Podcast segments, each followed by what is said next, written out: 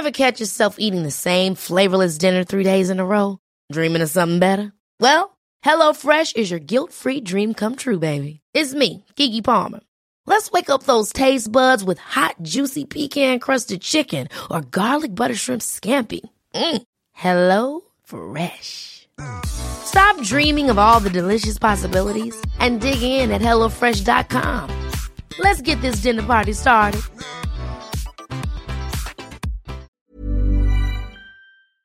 Kära lyssnare! Nej, så där kan man inte börja. Jag spräcker mina trumhinnor direkt här. Shit vad fritt. Ja, förlåt.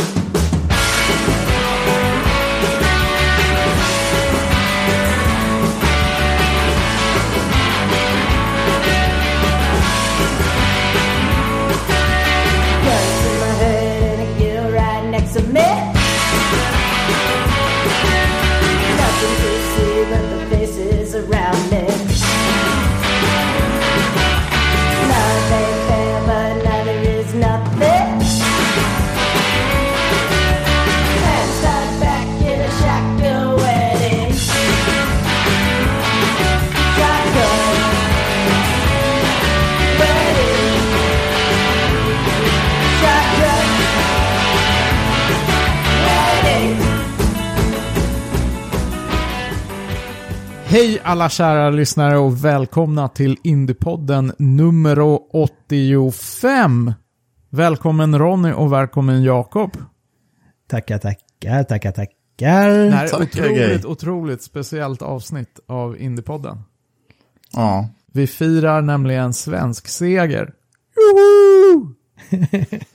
Ja. Och, ja, det var ju ett tag sedan nu. Det var ju Felix Rosenqvist hade vi ju då förra säsongen som eh, plockades in eh, hittills eh, Sveriges första på väldigt länge Indycar-seger på Road America och så nu äntligen har vi då Marcus Eriksson i topp. Som vi har väntat på detta och som Marcus har väntat på detta. Hur länge var det nu? Har han sagt? Åtta år? Det var sen Dackefejden va? Ja, nå... någonstans där. Ganska exakt åtta år sedan, det var juli 2013 när han vann GP2 på Nybering. Men många, mycket vatten har runnit under, under bron sedan dess. Han har varit med om många äventyr, eh, många motgångar, men äntligen börjar saker klicka rätt för honom. Det var härligt. Och eh, ni som har sett eh, racen här i helgen så i första racet så var det ju inte bara eh, glädje utan det var en hel del fasa också. För eh, vi hade ju Felix Rosenqvists ja, dramatiska krasch. Mm. Och det visar sig att eh, han har ju klarat sig förhållandevis helskinnad därifrån då. Så att jag tycker det här är ju ett avsnitt där vi firar både vad var det Erik Niva sa? För det var ju den här EM, när dansken i EM som föll ihop där och, och fick, blev räddad till livet. Han sa man får fira livet. Så jag tycker i den här podden ska vi fira Marcus seger och ska vi också fira livet här. Det, Så det poetiskt. var pos, ja, positivt i dubbel bemärkelse verkligen. Mm. Det är ju det viktiga att Felix mår bra. Eh, vad angriper vi detta då? För vi har ju, eh, vi har ju Marcus på besök, eh, det glädjer oss otroligt mycket. Och så har vi en kommentar från Linus Lundqvist också. Och förklarliga skäl så får vi invänta lite en kommentar från Felix i alla fall. Men eh, vi tar väl och, vi tar och snackar helgens race helt enkelt. Ja. Vi måste nästan börja från slutet, tänker jag. De här bilderna när, när uh, Mackan slänger sig i fontänen. Var inte de otroligt härliga?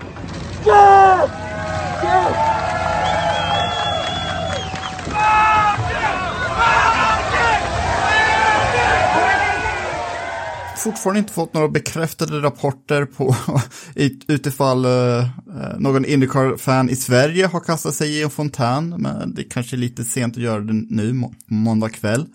Eh, men eh, ja, Alltså, väldigt, väldigt fint sätt att fira på. Just den där jättehäftiga fontänen där mitt i parken. I Kumla, jag vet inte hur många fontäner de har i Kumla, men det borde ha funnits, eh, funnits Mackan-fan där som badade i Kumla. Bunkern höll jag på att säga, men det är någonting helt annat. Det är Kumla-fontänen.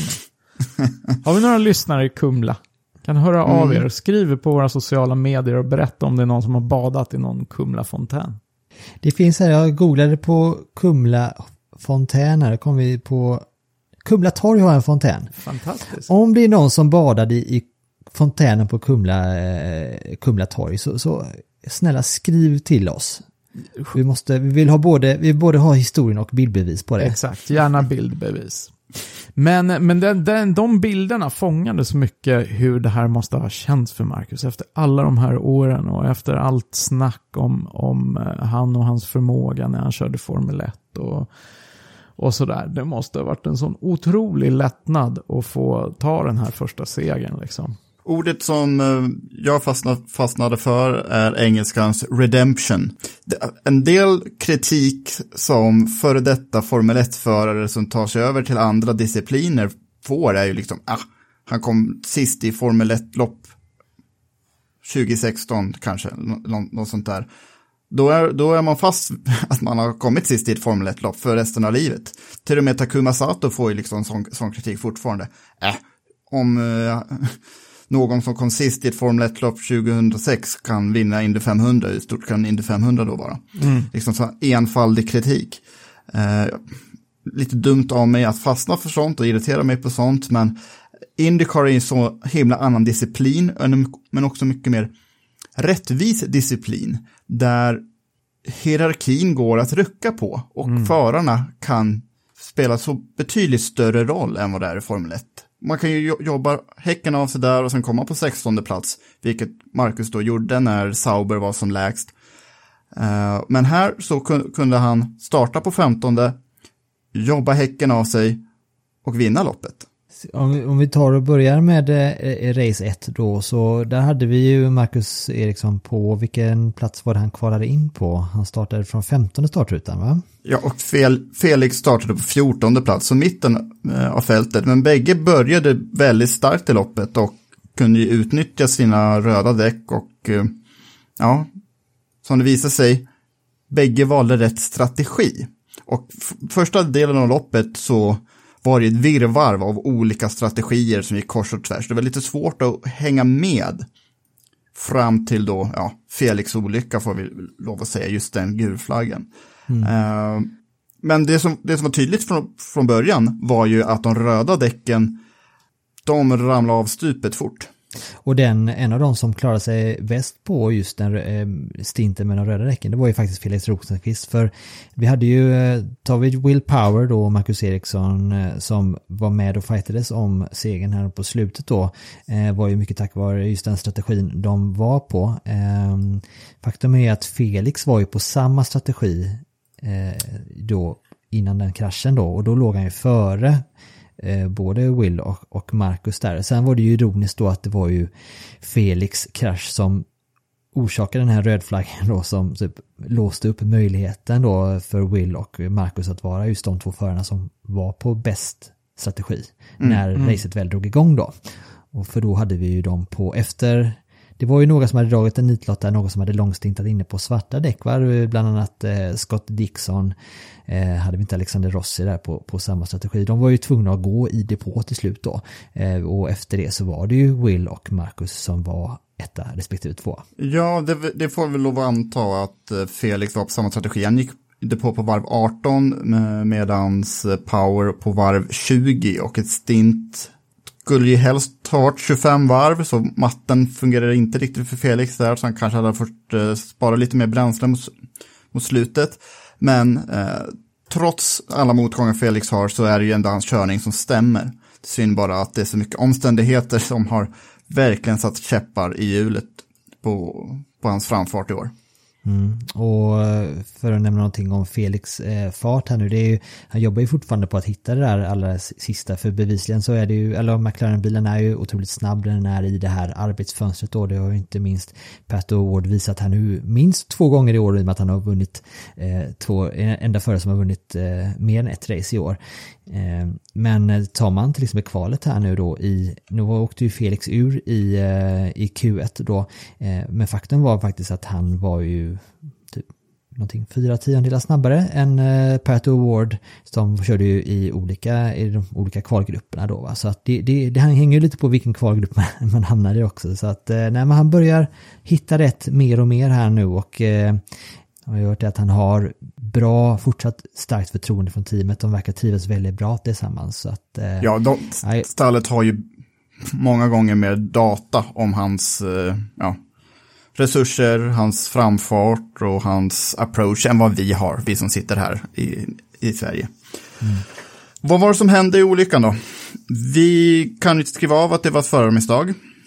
Och eh, stallet släppte någon eh, lite udda pressrelease där de sa att det var någonting som gick sönder, men det var inte någonting som gick sönder. Det var inte gasen som hängde sig, men gasen uppenbart hängde ju sig. Det är någonting som gör att eh, motorn fastnar på högsta varvtal. att den bara gasar upp när man inte ska göra det. Obehagligt. Det kan säkert finnas, jag vet inte, när det är USA så, handlar, kan det säga, så får man alltid misstänka att det kan handla om juridiska skäl till varför man inte kan tala klockrent ur skägget mm. och beskriva exakt vad det var som hände. Men um, en, en bona förklaring som jag tror ändå håller är ju att det var någon form av gashäng. Uh, men det verkade som att uh, bilen inte riktigt reagerade fullt ut på hans försök att bromsa heller. Så att det inte bara var liksom gasen som gick i max utan som jag förstod så gick det inte riktigt att få ner farten särskilt mycket med broms. Mm. Bromsverkan verkade ha varit påverkad också.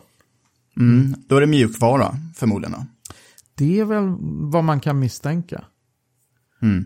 Det är väl vad man kan misstänka. I och med att vad, vad jag fattar så är det väl både gas och broms by wire på de här bilarna. Ja, precis. Så det är inte, det är inte liksom någon direkt koppling mellan, mellan det som sker och inputen från, från förarens fötter. Uh, de, sa ju att de hade identifierat något i alla fall. Uh, och det här har jag aldrig sett. Det är ju så otroligt ovanligt ändå mm. i moderna tider att i all motorsport att gasen hänger sig.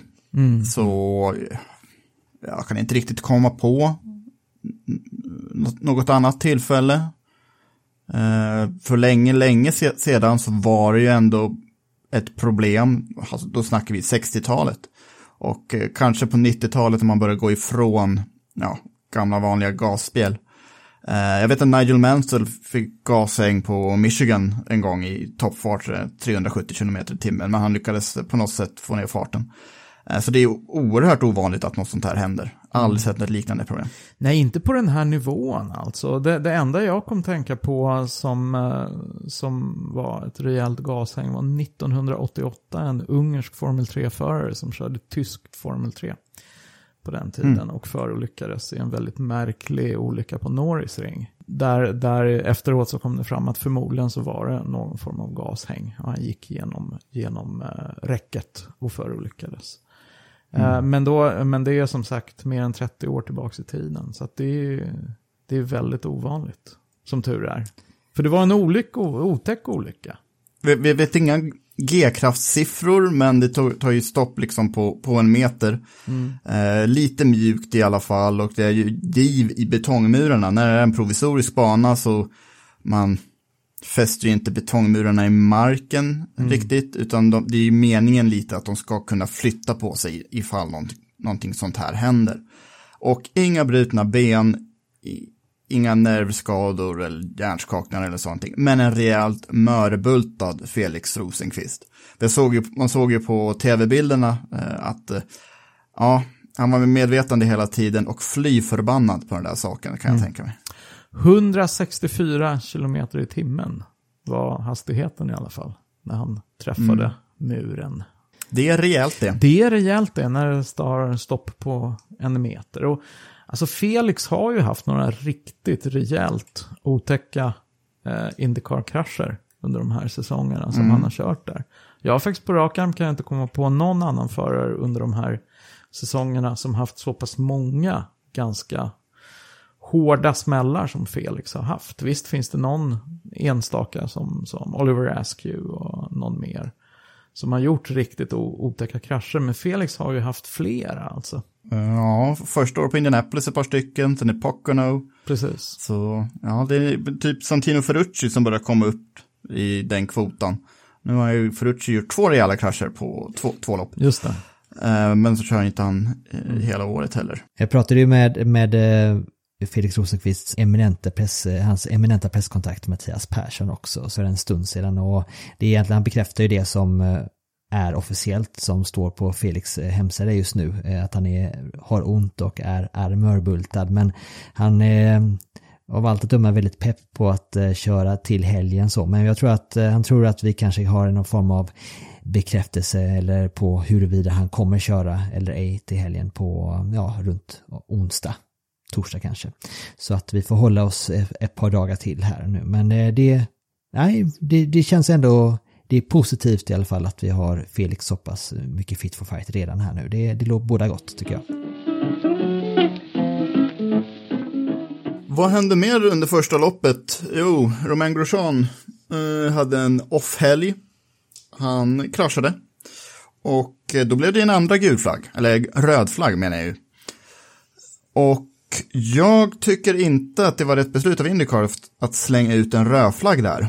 Hur många varv hade vi kvar då när det blev, det var, det var, var det bara en sju, åtta varv kvar? Nej, ännu mindre, fem varv. Och tusen. Och sen så blev det blev väl omstart med två varv kvar. Så de tjänar ju inte så mycket. Tre varv kvar. Tre varv kvar. Mm. Varför kan de inte starta om liksom med fyra varv kvar? Varför kör de en extra varv bakom säkerhetsbilen? Eh, med gul flagg så kanske vi hade fått två i, i bästa fall. Men alltså rödflaggen kommer ju för att eh, Indycar vill ha så mycket grönflaggsracing att trycka in i tv-sändningen som de kan. Självklart, det är ju bra när loppen startar under grön flagg, men jag skulle ändå vilja hävda att skynda på att få bort bilen under gul flagg, för det har ju blivit ett välkänt problem att varma Indycar-bilar är svåra att starta om. Se Scott Dixon och Alexander Rossa på Indy 500 senast. Mm. Och det här var ju, låg i framhuvudet på Will Power då, som hade lett loppet, eh, körde riktigt bra, fantastiskt bra fight med Marcus Eriksson i 30-tal varv. Han ropar ju på radion liksom på en gång, behöver, en, behöver fläktar till ECUn som håller på mm. att överhetta, brinna upp. Jag tror, att det var, jag tror att det var en efterkonstruktion först, för att, att jag tolkade det som att han ville ha fläkt till sig själv. Mm. Eh, och sen så var det ju, eh, ja det var till bilen då, han menade, mm. typ sa han ju efteråt då. Men du tror inte att det var en efterkonstruktion då? Det lä, låter lite som en efterkonstruktion eh, faktiskt för att han säger att, äh, att jag, I am, äh, håller på att tuppa av. Ja. Så ja, i, i alla fall, Power får inte igång bilen sen och det ger ju öppet mål för Marcus Eriksson. Men jag tycker att Indycar lite offrar sportslig integritet för, att, för showens skull. För det var ju liksom inte tre varv kvar, det var fem varv kvar. Så det fanns ju en, en rimlig chans att kunna starta om loppet, men kanske två varv istället för tre varv. Eh, grön flagg. Så jag tycker att uh, Indycar gör lite för mycket som Nascar i, i det här fallet, tänker för mycket på showen. Det hade ju redan varit ett fantastiskt bra lopp och uh, jag tycker man lite rånar power på den saken. Uh, han hade ju en del kommentarer, beska kommentarer. Han tycker att Indycar inte lyssnar så mycket på vad uh, förarna säger.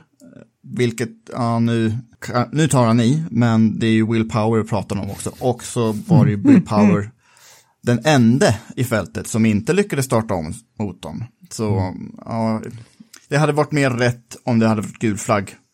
Och eh, om vi tar och lyssnar på Marcus alldeles strax så han hade ju gott självförtroende om att kunna vinna loppet ändå. Nu tar jag det här resultatet, det är typ samma sak som Andy Baku i Formel 1 häromveckan. Kon konstig eh, omstart, men ja, resultatet tar man ju alla dagar i veckan. Mm. Så Ja, jag är lite kluven kring det där faktiskt. Jag tänker också lite på den tekniska biten. För det, det, är, det är väl en sak, man behöver, inte, man behöver inte gilla Will Power eller lyssna på vad han säger. Men vi börjar ju se ett mönster med de här bilarna. Att de blir svåra att starta om och, och de trivs inte fullt ut i, i värmen när de ska startas om och sådär. Så det kanske, det kanske är biltillverkaren som uh, behöver fundera ett varv till på, på varför mm. bilarna är känsliga just på det här um, oberäkneliga sättet. Precis, det är ju en, en typs formel det här. Mm. Så då ska man ju, då ska ju sådana detaljer kunna fungera. Eh, ECUn är också ja, enhet, enhetstyp. Alla ska väl ha samma. Det är stötdämpare som är fria att utveckla medan ECU eller om det är motortillverkarna som gör dem. Det låter jag vara osagt. Är det en gemensam ECU som alla använder? Jag tror faktiskt det, men eh, ja, i alla fall, det är dessutom bara två motortillverkare. De ska ju ha pejl på sina grejer också. Så. Ja, det är McLaren som tillverkar dem. Det är det, det är det. Ja, just yeah, det. det jag snabbgooglar här. Det verkar vara McLaren som till McLaren Applied. Som gör enhets-ECUn då? Ja, förlåt. Det här, är, det här kanske inte är helt aktuellt. Det här är... Jo, det är McLaren. Det är McLaren definitivt. McLaren Applied Technologies mm. som, som tillverkar dem. Mm. Men, men, eh, Marcus vann. Spännande sista tre varv ändå med eh, vilka hade vi då bakom? Det var Alex Palou och Pat Ward som eh, jagade och de är i sina, sin livsform också. Det var ju Takuma Sato som låg bakom Marcus där vid omstarten eh, och sen så blev han passerad både av VK och Ward va? Ja, VK, just det, också som eh, är i sin livsform. eh, ja, det, det, var ju Sato som gjorde mig lite nervös för han och Eriksson har ju historia. Eh, men man, man kan ju, alltså det, jag skulle säga det är Marcus bästa lopp i karriären. Han skötte det så snyggt och eh, ja, kontrollerade de sista tre varven. Mm. Nej, hans, direkt efter omstarten där han där kommer med powerslide ut uh, i en av uh, kurvorna där precis vid omstarten. Det var, det var Ronny Pettersson-vibbar det ska ni veta. ja, det var, det var snyggt. Uh, ja, och äntligen då fick ju Marcus ta den här efterlängtade segern här nu då. Och det innebär ju att på de här första, ja, de åtta racen här nu då, så har vi alltså, har samtliga Chip Ganassi-förare plockat varsin eh, seger. Det är, det är ett styrkebesked för hela teamet. Samtliga av, av dem som kör hela säsongen.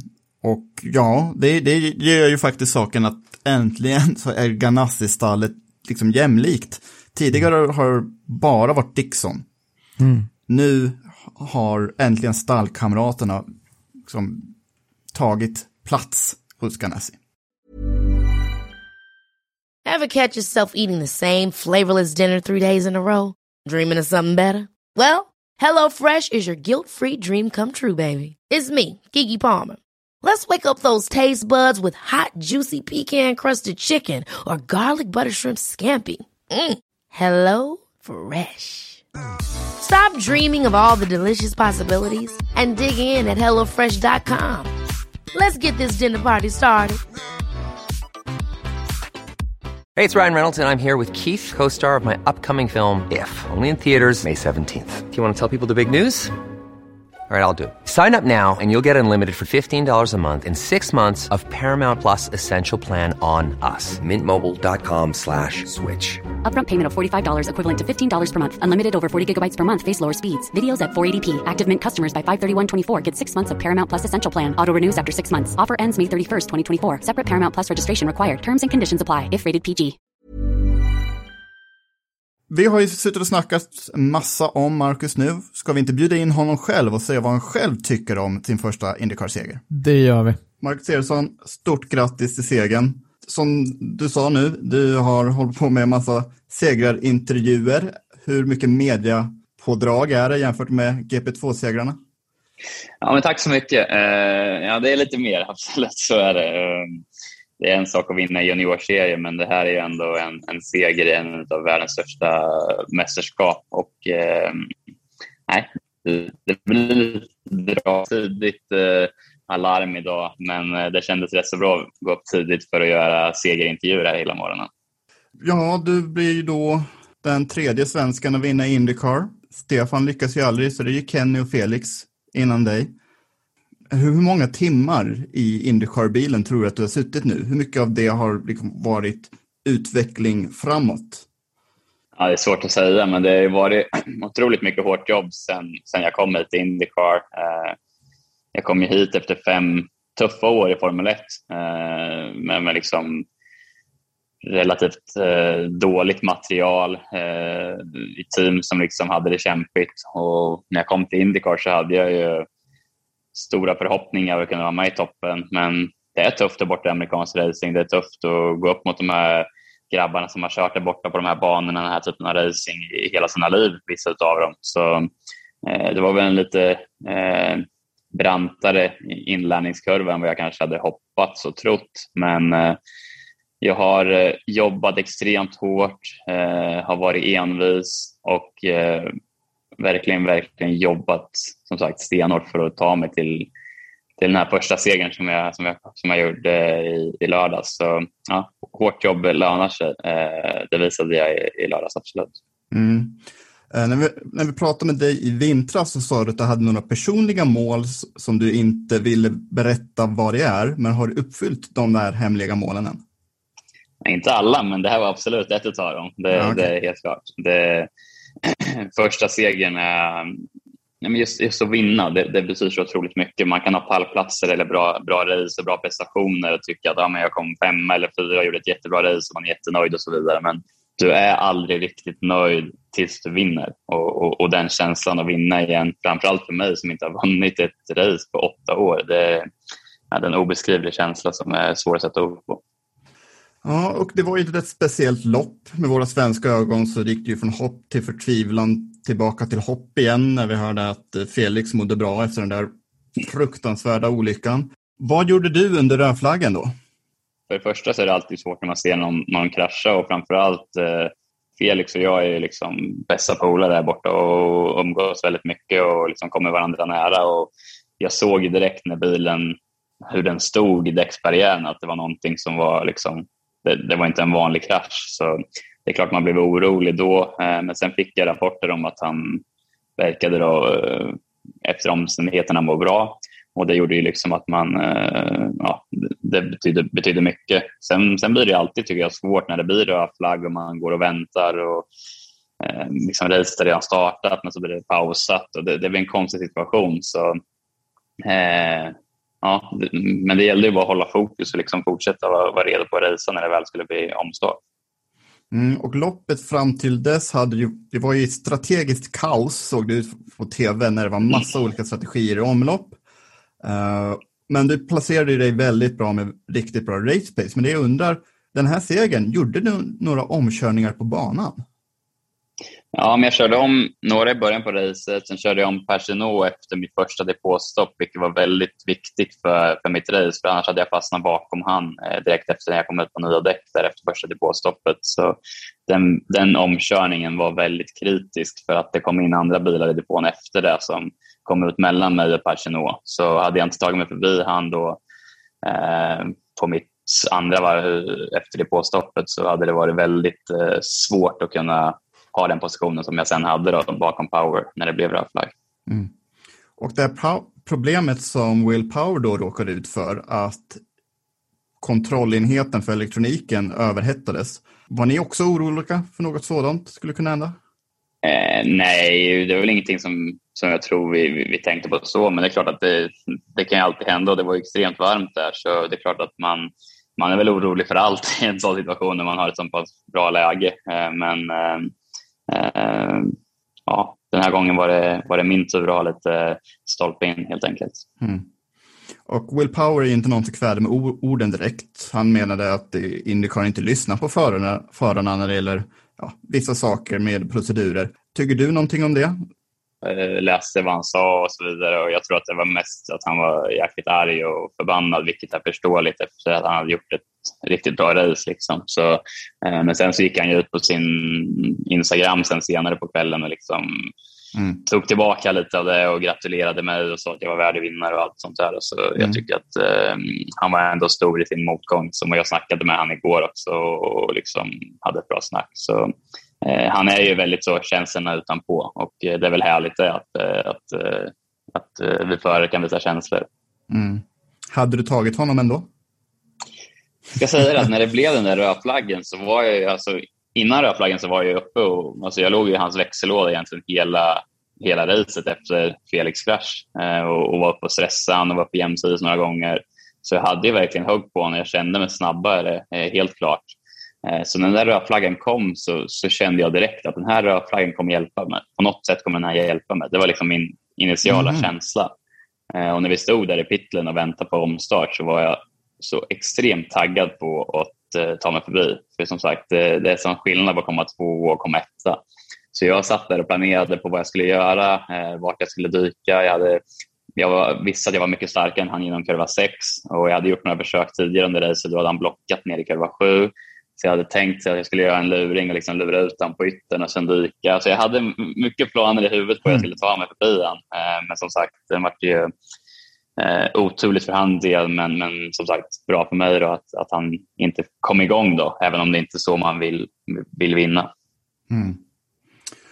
Och sen med, med seger så kom ju firande. Eh, var det kallt i vattnet i fontänen för det första? Det var perfekt temperatur. Det var svalkande och skönt. Så det, var, okay.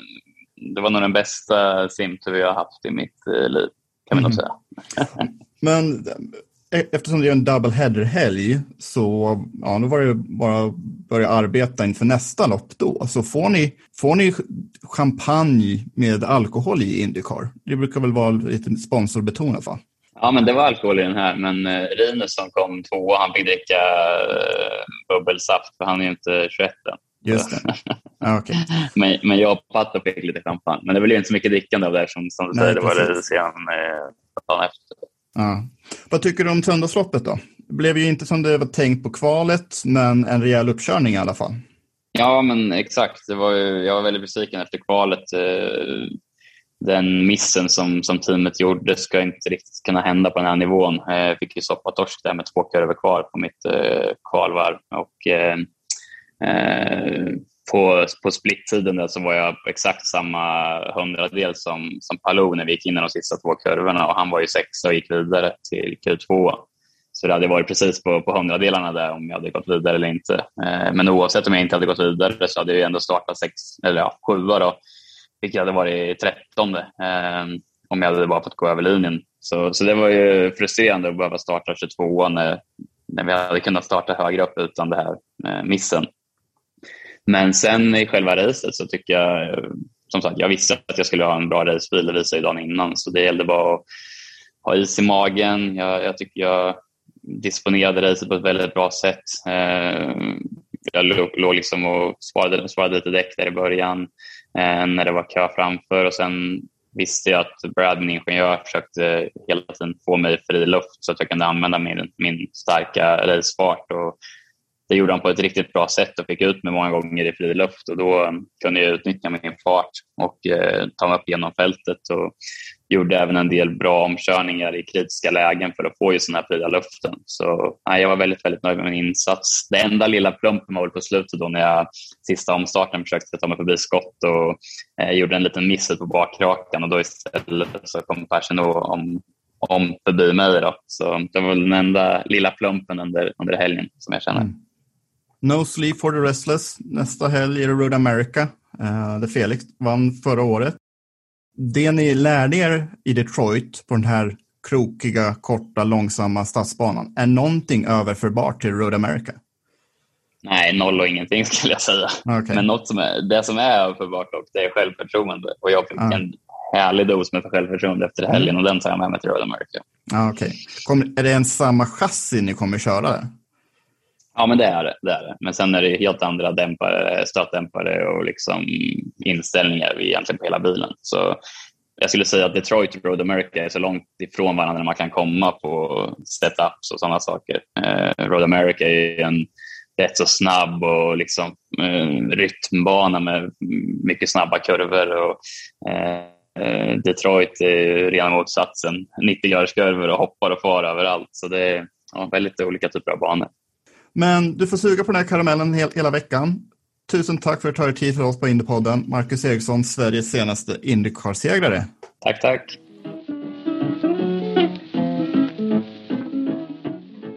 Innan vi börjar snacka ner race 2 då så ska vi avsluta med att vi tar eh, drar topp 10 Jakob eh, från lördagens race. Jajamän, vi har ju Marcus först för Rini Svikej, Pato Ward vad blev prispallen. Takuma Sato räddar fjärdeplatsen, Graham Rahal smyger upp på en femte, Santino Ferrucci sexa, så alltså de tre Rahal-bilarna. Också mycket bra resultat, fyra, femma, sexa. Alexander Rossi tappar ner till sjunde till slut efter startat tvåa. Eh, Scott Dixon åtta, Ed Jones nia och Joseph Newgarden på tionde plats. Eh, Felix Rosenqvist klassificeras 25 och sist. Eh, så fem poäng fick han där medan eh, Marcus då 51 poäng rikare efter det här. Jag tänkte börja sjätte plats där, eh, Santino Ferrucci. Ännu ett topp 10-resultat för Ferrucci. Är han på väg att köra sig till en, en ny heltidsstyrning 2022 tror ni? Garagay. Alltså, jag, jag hoppas nästan det. Ja, jag säger vad... Har du vänt nu? Nej men Har alltså jag är inget jättestort fan av uh, Santino Ferrucci som person. Men alltså jag tycker han har sådana explosiva kvaliteter som han ibland visar. Så att jag, jag, jag hoppas nästan lite på det.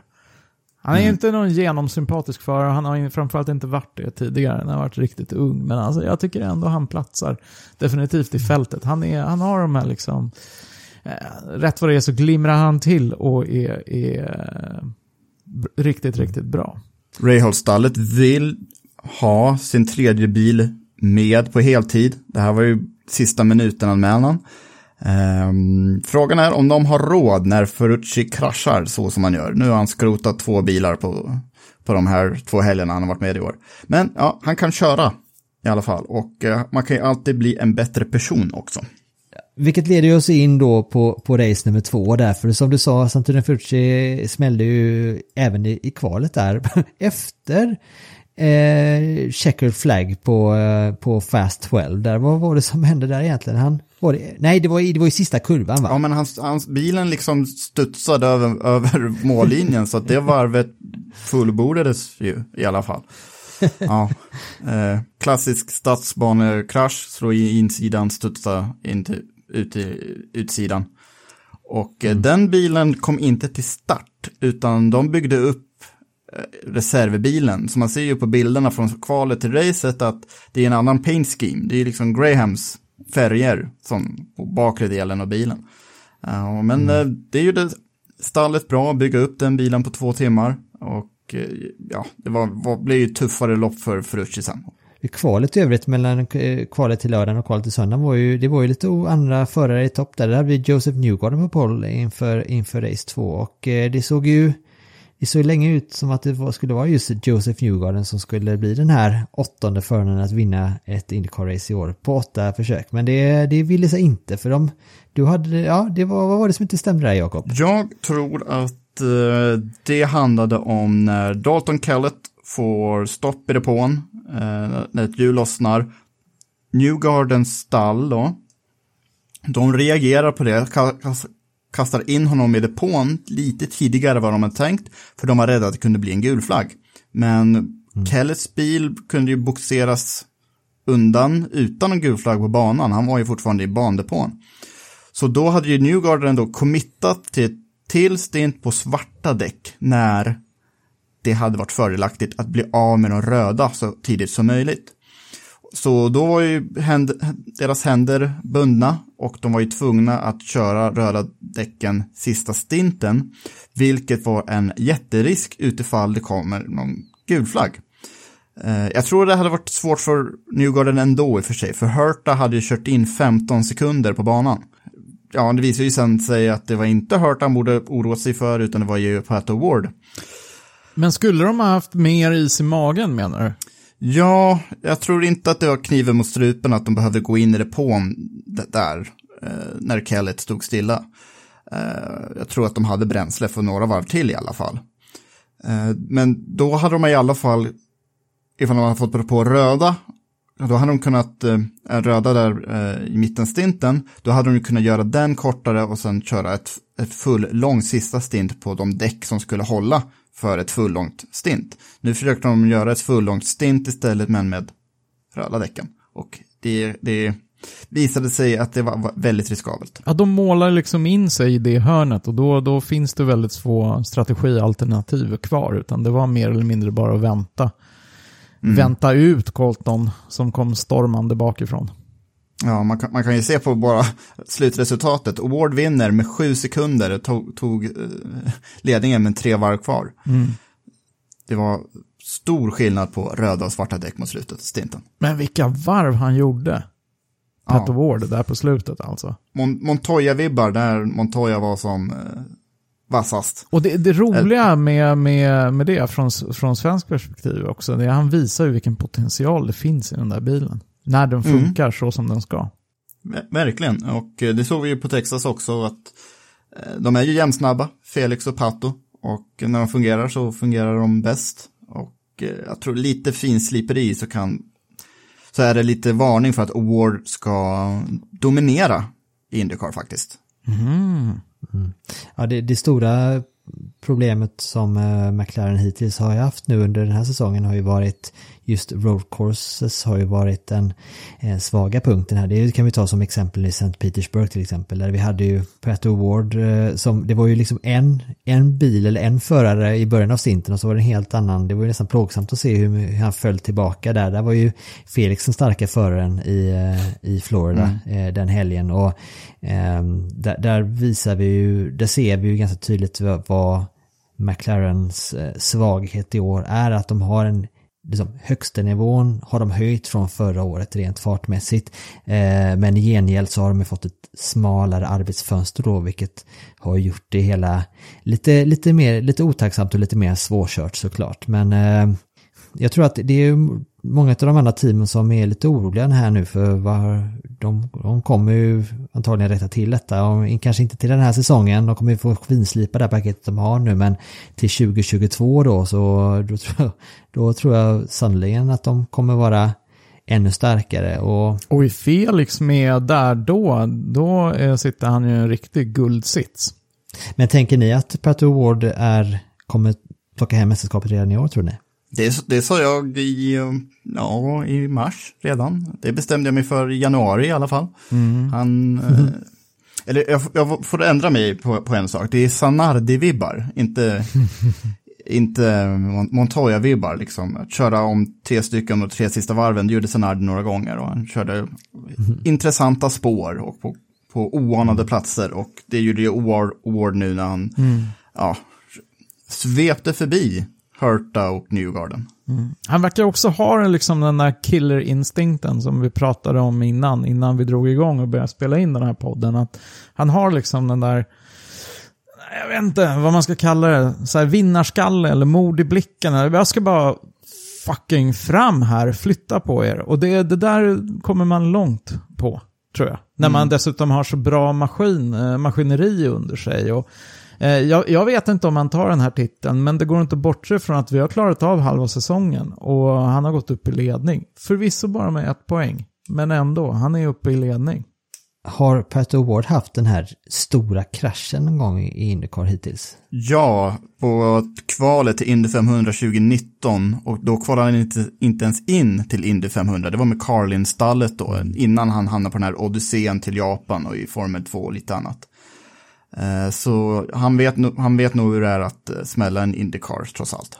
Ja, så det, det är ingenting som eh, en, en, de säger ju att man, alltså alla förare behöver krascha först för att liksom veta var gränsen går, men där, där, vet han ju var, var den gränsen går. Jag, jag, någonting som imponerar mig väldigt, på mig väldigt mycket när det gäller Pato Ward, det är ju den otroliga bilkontrollen han har, för det är ju många situationer tycker jag när han har varit väldigt aggressiv, till exempel på ovaler, eh, där han är precis på gränsen att tappa det men lyckas liksom rädda upp det, blixtsnabb i reaktionerna och det, det jag gillar med Pat Award också det är att det alltid är schysst när han kör.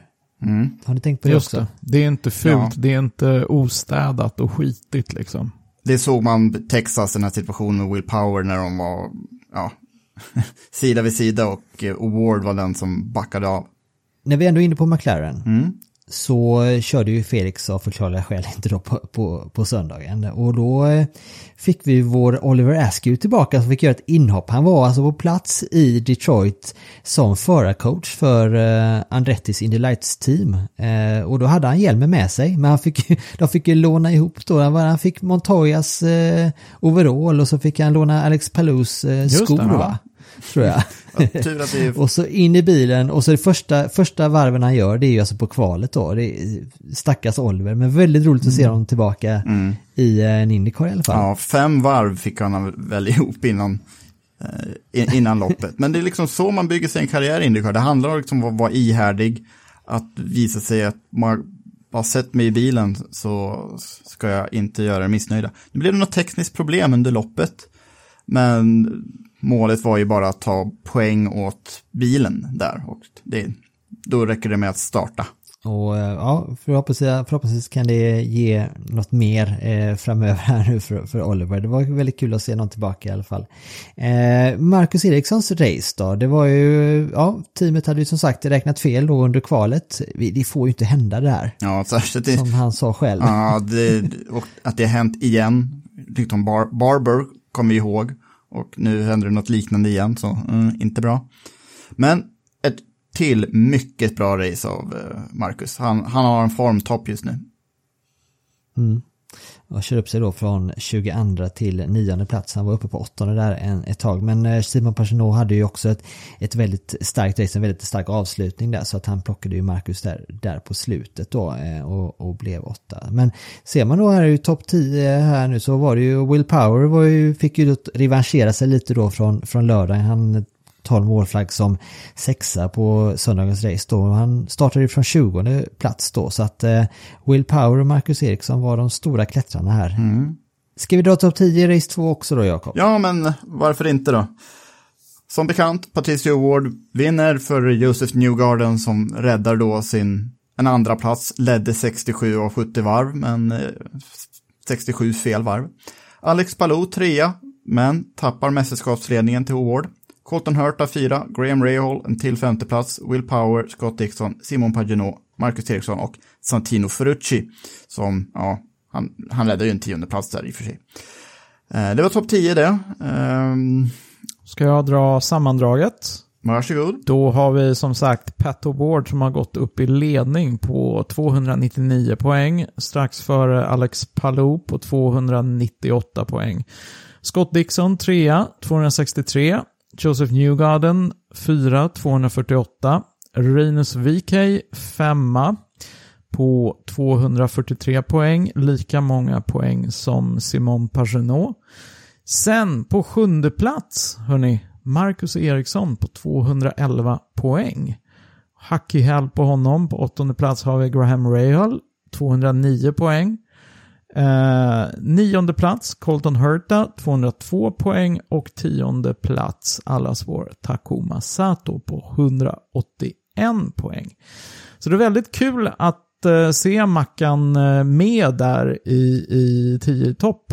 Och som det ser ut nu så racear han ju i mästerskapet, framförallt Graham Rahal och Colton Hurta, som eh, ligger precis bakom och jagar honom, så är det eh, ja, drygt 30 poäng upp till eh, Simon Pagenaud på sjätte plats.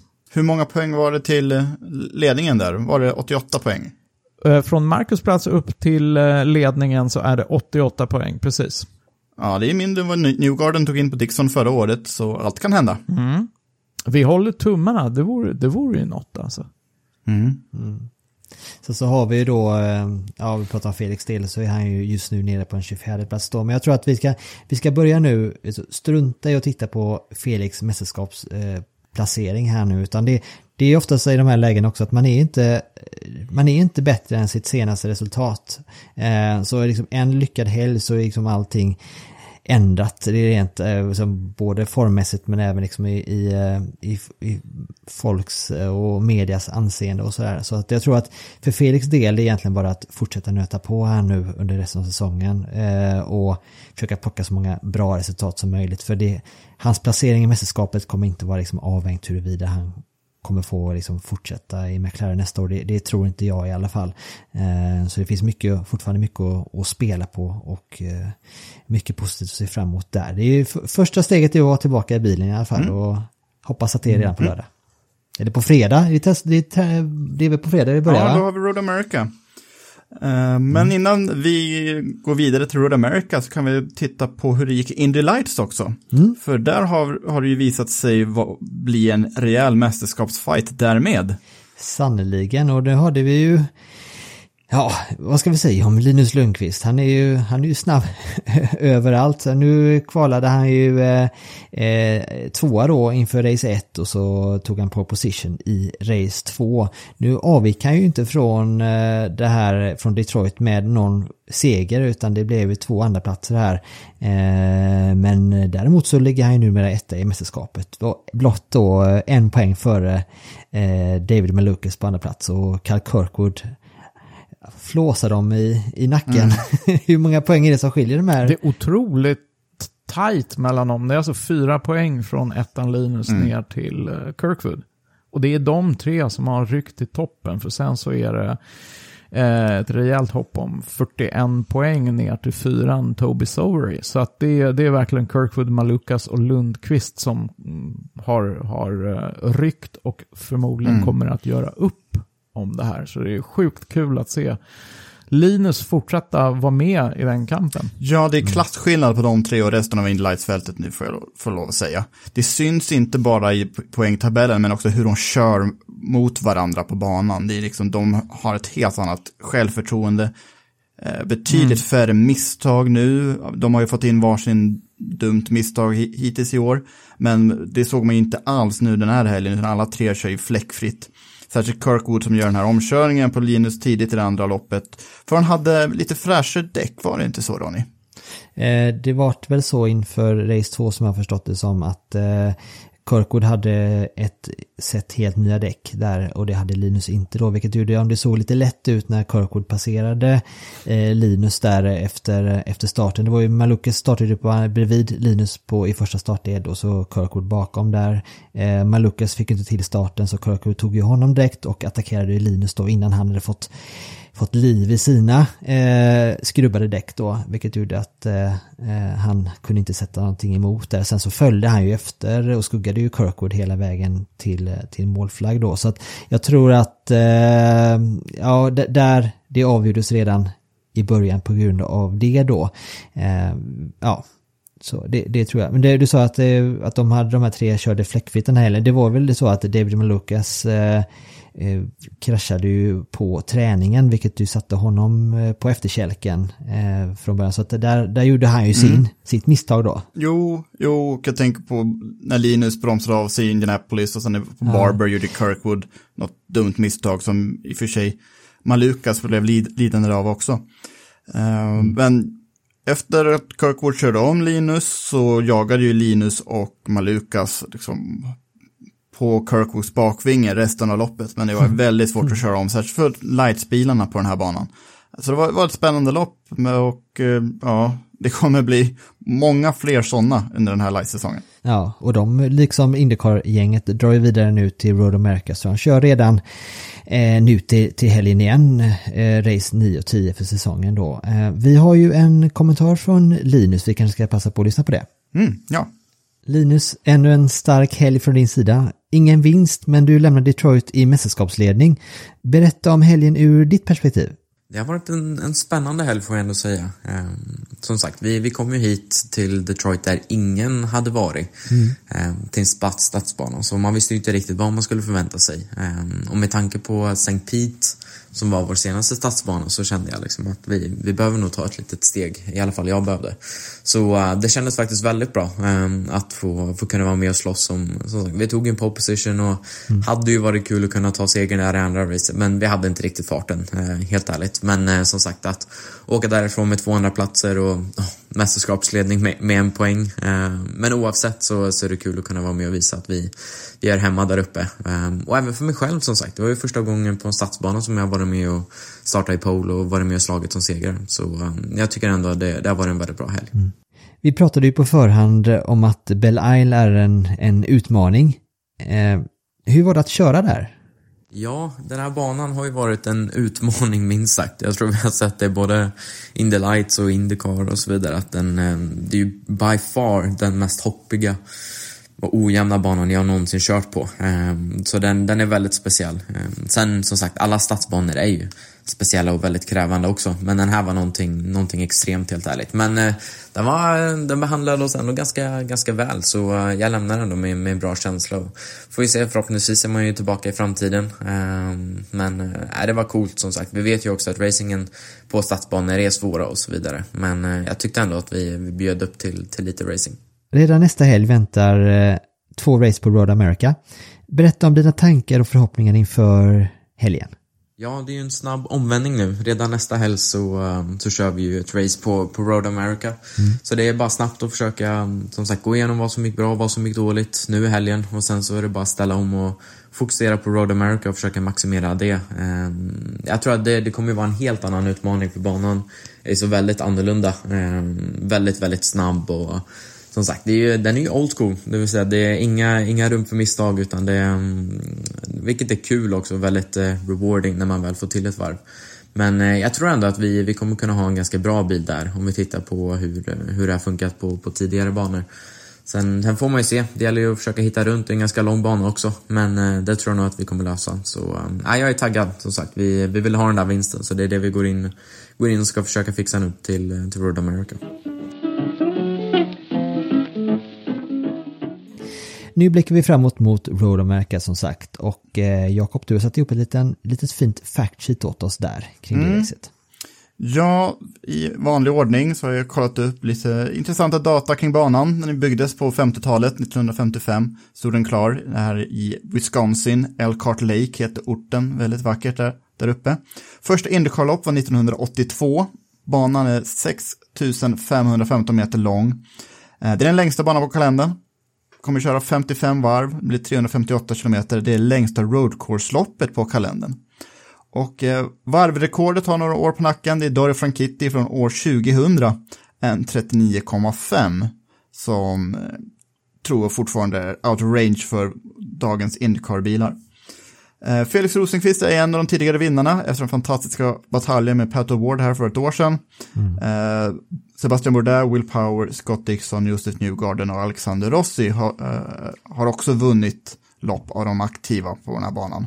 Flest segrar genom historien, det har far och son Andretti. Mario och Michael tog tre segrar var här. Emerson Fittipaldi tog också tre segrar under sin aktiva karriär. Det är en bana där kvalet ändå är rätt viktigt. 29 av 31 segrare har kvalat 9 eller bättre på den här banan. Så det gäller att vara i första tre, fyra, fem startleden om man ska ha en vinstchans. Och 10 segrare har stått på pole position också, så ungefär var tredje. Säkerhetsbilar är ändå rätt vanliga på den här banan, eh, men 11 gånger av de här 31 loppen som körts här har loppet avverkats utan någon säkerhetsbil. Så det kan ju också hända och då är kvalet ännu viktigare. Medelvärdet på antalet säkerhetsbilar är ungefär tre i alla fall.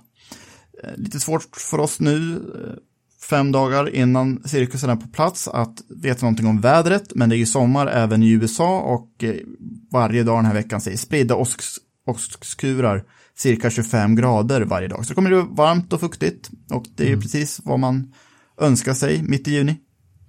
Det vart ju väldigt varmt här nu i, i helgen i Detroit så. Det vart ju till och med så att den här air, skopan då som skulle liksom, den som de har satt på aeroscreenen nu liksom för att liksom föra in luft och kallluft ned i bilen. Den var ju obligatoriskt under racet. Det, mm. det visste inte jag i förväg att, den skulle, att, det skulle, att de skulle ta till en sån, en sån regel. Men eh, det verkade behövas för de såg rätt svettiga ut. Och, ja. och som du var inne på förut, Will Power var ju direkt medtagen där vid, i samband med mm. eh, röd, andra rödflaggen då. När han ville ha den här fläkten.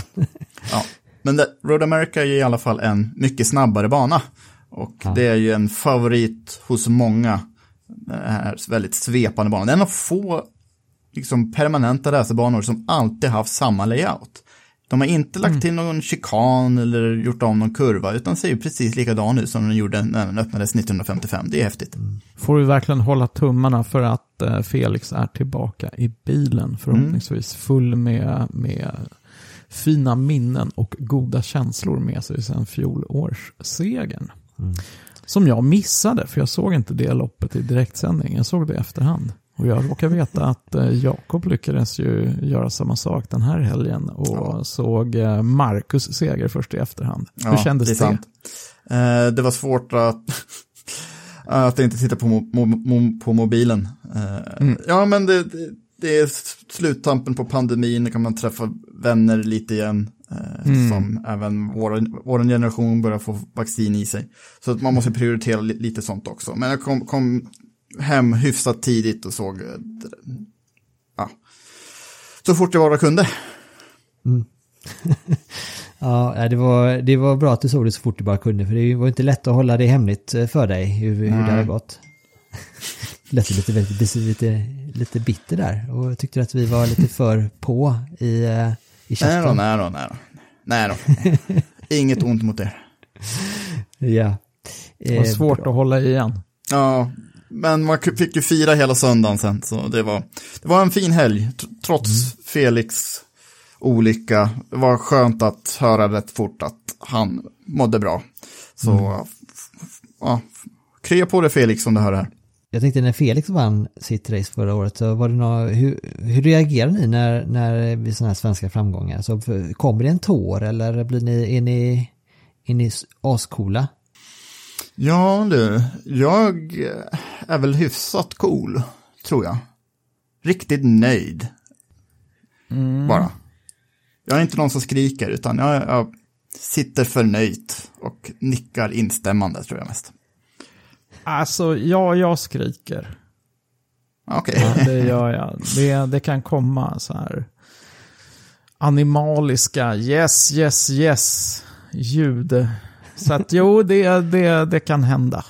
Ja. Och jag sitter ofta med hörlurar och, och när jag tittar. Så att eh, resten av hushållet kommer springa och säga, vad fan har hänt nu när han börjar skrika helt plötsligt. Så att, i och med att de inte vet vad som pågår i, i mitt huvud, i min sändning. Så att, nej, jag är inte sådär supercool. Och, och jag måste nog erkänna att just när, när Mackan vann så, eh, det var inte så att eh, det, det kändes någon, någon slags eh, ryck i tårkanalen. Ja. Det, det, det var något fint rörande över, över, över den här segern. Um, och med att man har följt Marcus karriär så himla länge och så intensivt och man har träffat Marcus och pratat med Marcus och varit liksom följt hans vedermödor under, under så lång tid. Så det, det, kändes, det kändes lite extra när han äntligen fick den här, den här segern i en absolut toppklass. Det var, det var så, äh, det var jävligt fint faktiskt. Mm. Själv då? Eh, jag, eh, ja, för det första så, så bölade jag lite då när, när Felix vann förra året. Det, det ska jag inte sticka under stol med. Och det var, det vart ju så mycket, när, när Felix kraschade här nu då i, i lördags så vart jag ju väldigt orolig då och det fick ju familjen höra då och, och frugan frågade "Ja, hur är det? Ja, nej, han kraschade här så, "Ja, jag vet inte, det ser inte bra ut och sådär. Och så visade det sig då efter under sändningen där att ja, men han, han hade klarat sig rätt okej ändå liksom. Men då, då var ju resten av familjen på en annan, en annan våning och så eh, och, så, ja, och så vann ju Marcus då. Och då kan man ju säga, då bölade jag lite. Eh, faktiskt, för jag är, jag är sån. Eh, Och då hörde ju Emelie det. Så hon kom upp och då satt jag så här. och Emelie bara så här. Är det Felix? Är det Felix? sa hon då. Nej, Marcus. Så hon trodde ju att jag grät i att det var något eh, jätteallvarligt med. Felix då. Så här, ja. Men eh, så eh, jag kände redan på söndagen sen att det var en, jag kunde, jag var med coolare, jag sa ju att det var inte hälsosamt att titta på Indycar här nu längre, Mm. kände jag. Eh, och men nu, det, det är något som har vänt nu här nu och båda, båda svenskarna har levererat någonting bra eh, i form av race-segrar och så här nu. Så nu är det bara, det är bara att blicka framåt och vara lite, jag ska sikta på att vara lite coolare framöver här känner jag. Förresten bokat in, eh, bokat in Indy 500 nästa år kan jag säga. Så att jag Härligt. och eh, farsan kommer åka dit. Jag har lämnat in våra ansökningar om, om eh, biljetter. Så att, eh, ja.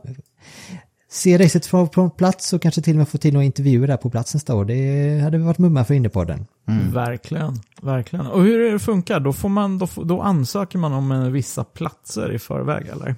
Ja, precis. Mm. Eh, och så får man så ett första, andra och tredje alternativ då vart man vill sitta. Och så får man eh, hålla tummarna sen helt enkelt. Mm. Och så får vi, det tar väl, jag vet inte hur lång tid det tar, men det senare i sommar eller så får vi väl reda på det, eller om det är till hösten, det, det vet jag faktiskt inte. Eh, men man börjar, börjar i den änden i alla fall. Man får till och med ansöka om parkeringsplats.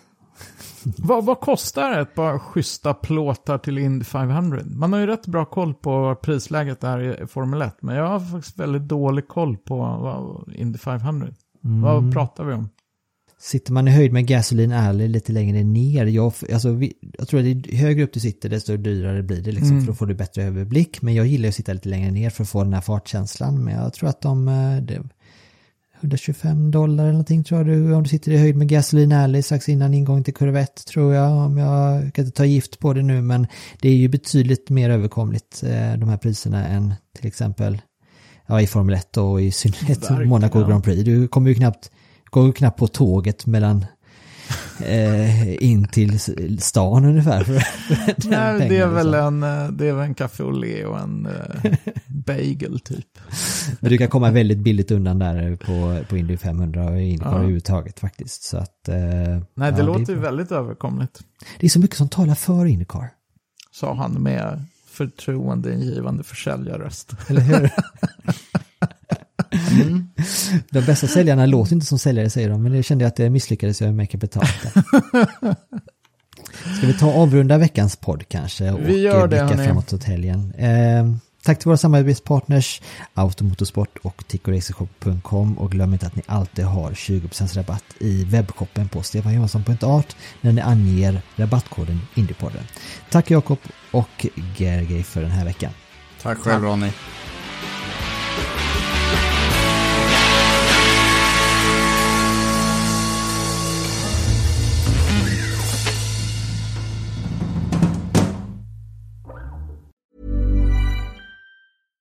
Ever catch yourself eating the same flavorless dinner three days in a row?